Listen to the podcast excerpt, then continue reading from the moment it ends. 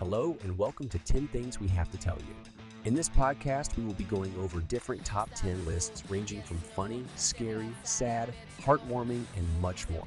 Time to send it to the studio with Kendra and Brandon.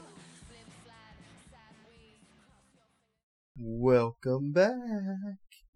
Why did you have to start it like that? This is so that's so creepy. Welcome back to 10 Things We Have to Tell You. We hope you've had a great week, and we're excited to give you a new top 10 list today. This week, we took on a task that uh, was not as easy as we hoped it would be. But we fought and researched, and we won. So today, we bring you the top 10 times evidence of a crime was found in a thrift store.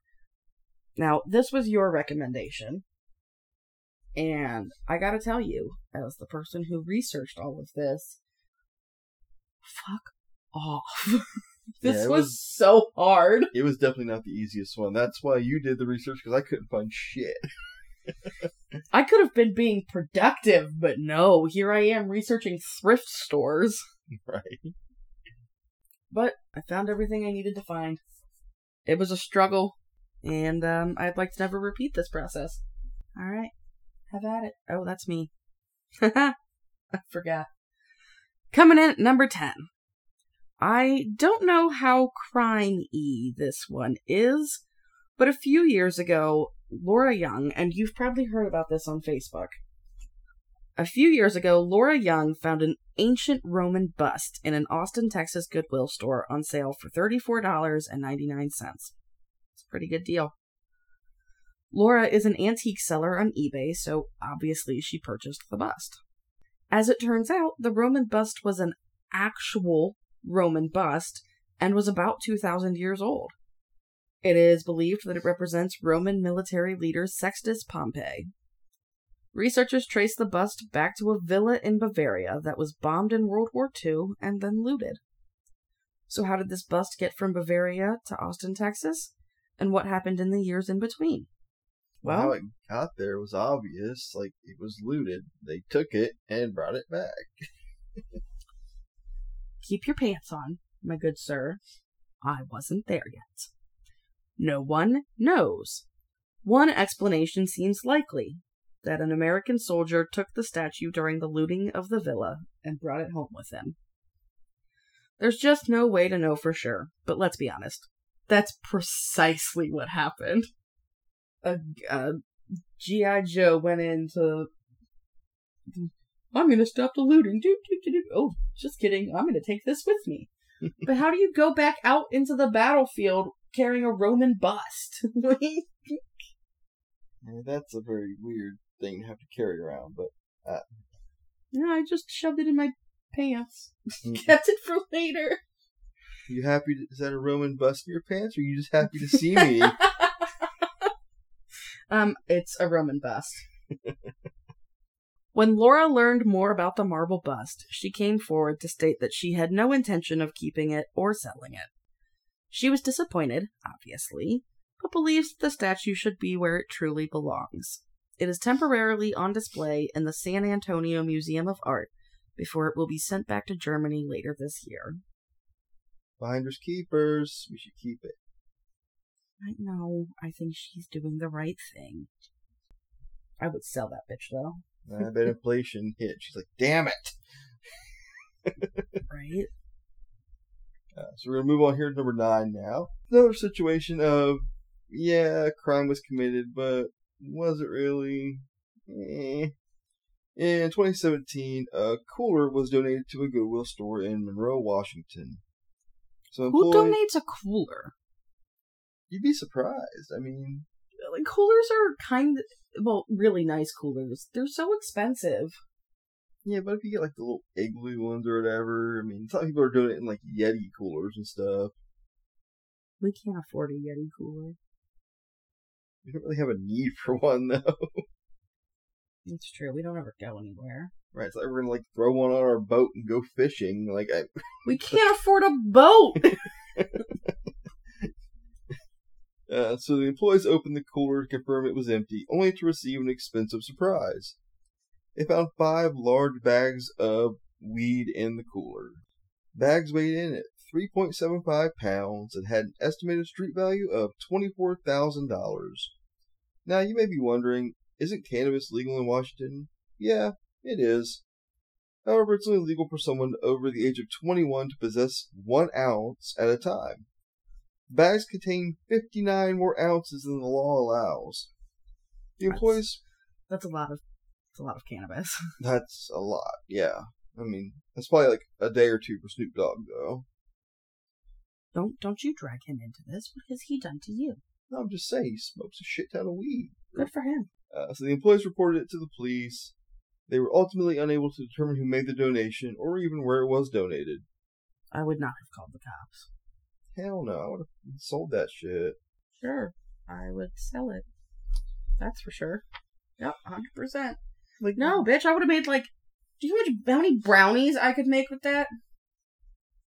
like keep one bag and sell the rest. Like, yeah, it's not so much money. Yeah, but I really like being high. Mm. Okay, moving on to number eight. Oof. Oof. In case you weren't aware that we're Midwesterners. Oof. We found an Ohio case. In 2016, a tote bag was donated to a Salvation Army store in Columbus, which.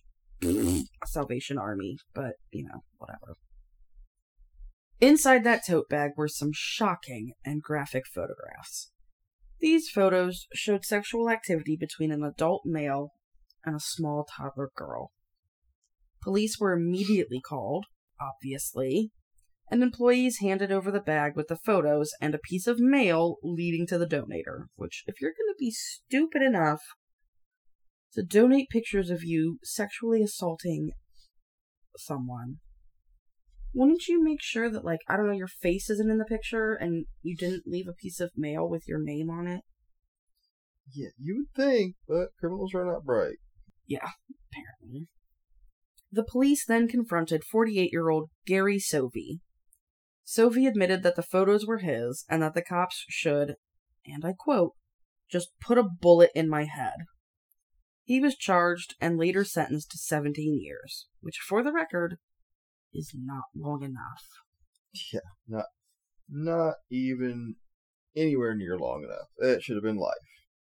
P- period. Like that's just yeah, I hope he's having the day he deserves forever. in prison.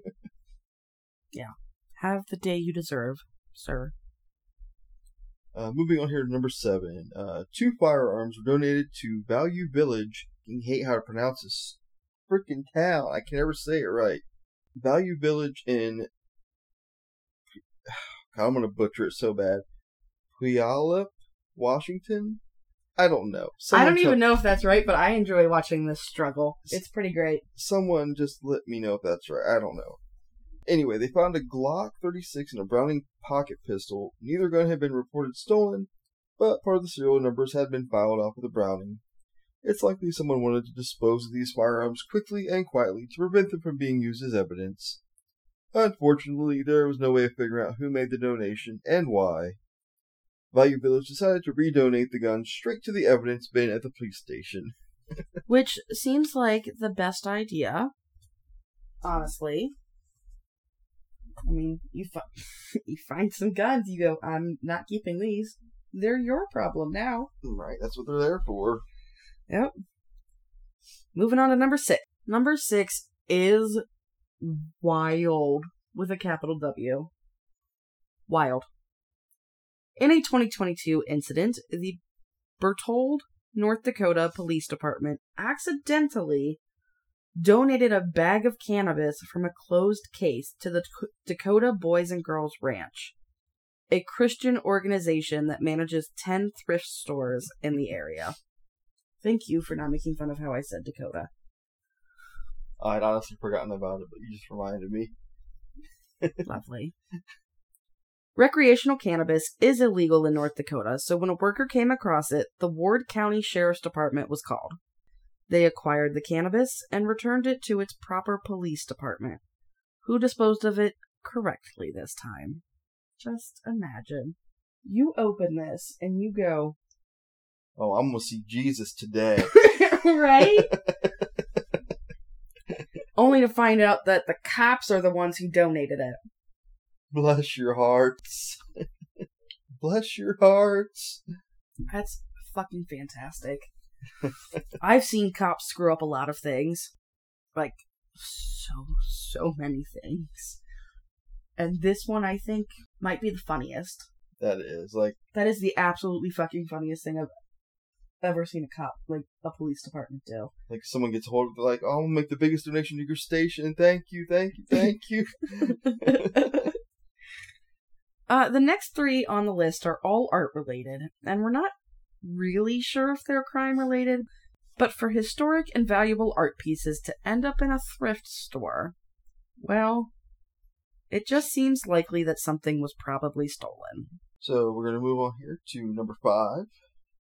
When Zachary Bodish was browsing through a Columbus, Ohio thrift store in 2012, I love a good Columbus story. oh yeah, me too, came across an old poster for a Picasso art exhibit, thinking it was a cool looking repro, reproduction. Who says repro? I do. That's fucking stupid. Uh, Bodish decided to snag it for $14.14. After looking closely at some red markings on the poster and doing a little research, Bodish realized what he had in his hands was possibly a signed Picasso print. He was able to get a pretty darn good return on his 14 bucks, Bodish told the AP, Associated Press. That was I after think we sold. all know what AP means. Well, just in case, you never know. That was after he sold the poster for seven thousand dollars. Imagine, Which- like, fourteen. You spent fourteen dollars and fourteen cents, which is a weird fucking price for a thrift store, but you know, who am I? Um, and you find out that it's an honest to god Picasso. And you're able to sell that bitch for seven grand. I I just feel like seven grand is low though. Well, feel I mean, you it was just like a drawing, or it's an old poster for a Pablo Picasso art exhibit. And I feel like it could add an extra zero in there. I mean, it's Picasso. Like everyone knows Picasso. Yeah, but nobody knows when Picasso lived. Everybody thinks he was really old, like a long time ago, um, only to have their minds blown when they find out that he died in the 70s. Right? Yeah. He, it was like 1974 when he died. Yeah. Like um, the hell's her name? The Betty White. Like she like um. Yeah, she was like friends with Pablo Picasso. Yeah. Yeah. Number four, Randy Guijarro.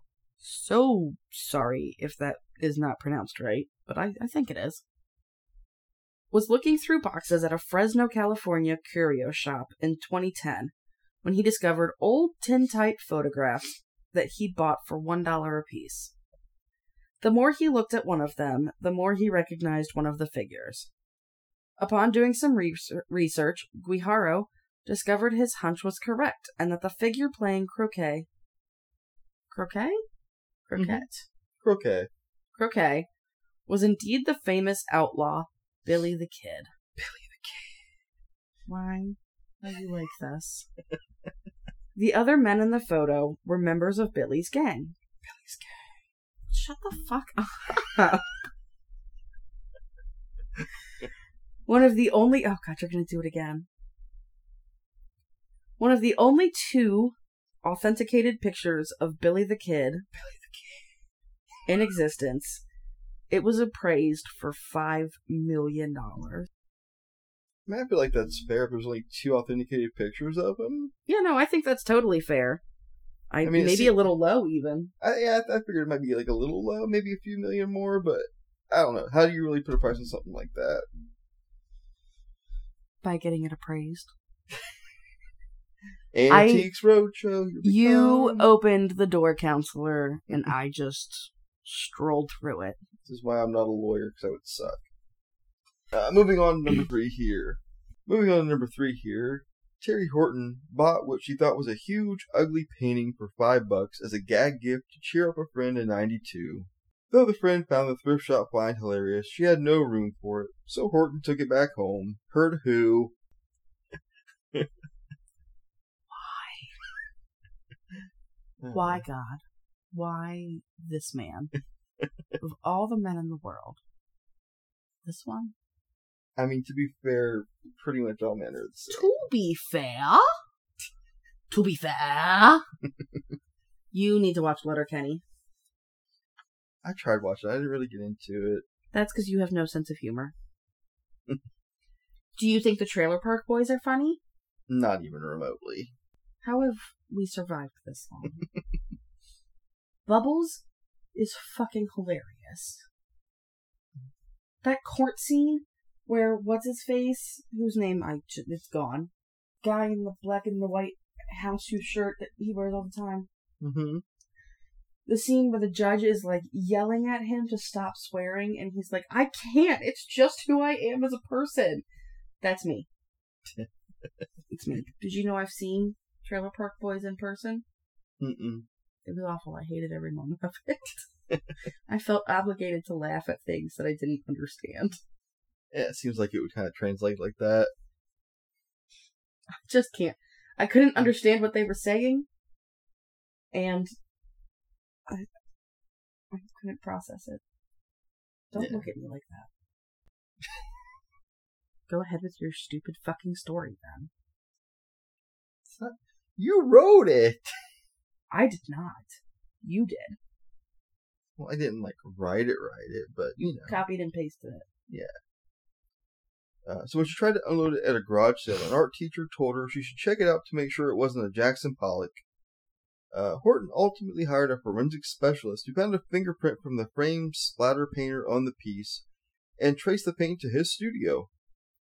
Horton has been offered nine million for the painting, but she wants fifty million.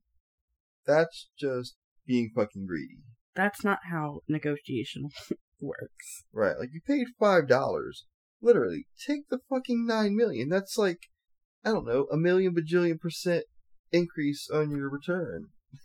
Um, a million bajillion is not a real number. It it is a, it's a million bajillion zillion percent. absolutely the fuck not a real number. In 1995, an elderly woman died. It's an excellent start to a story. That's the whole story. She That's the whole died. story. End of story. They found her in a thrift shop. Pretty sure there was a crime. Her belongings were donated to Just About Everything, a second-hand shop in Linden, New Jersey. The owner of Just About Everything was going through the woman's belongings when they noticed something off about some of the clothes. In the donated clothes were three halter tops. Seeing as the clothes came from the closet of an elderly woman, the owner found this very strange. Uh, you know, how many how many old ladies do you know that wear halter tops? Those are Well- like, those are like the cutoff ones, right? No, they're the ones that go one strap around the neck, Oh, and they're okay. usually very low cut and often kind of cropped. okay. Yeah, I know what you're talking about now.